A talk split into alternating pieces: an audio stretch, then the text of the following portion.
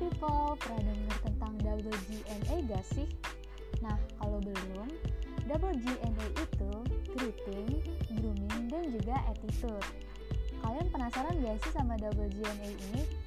Nah, kalau penasaran langsung aja yuk dengerin podcast Cerita Bareng bersama Happy dan Aulin. Sampai jumpa!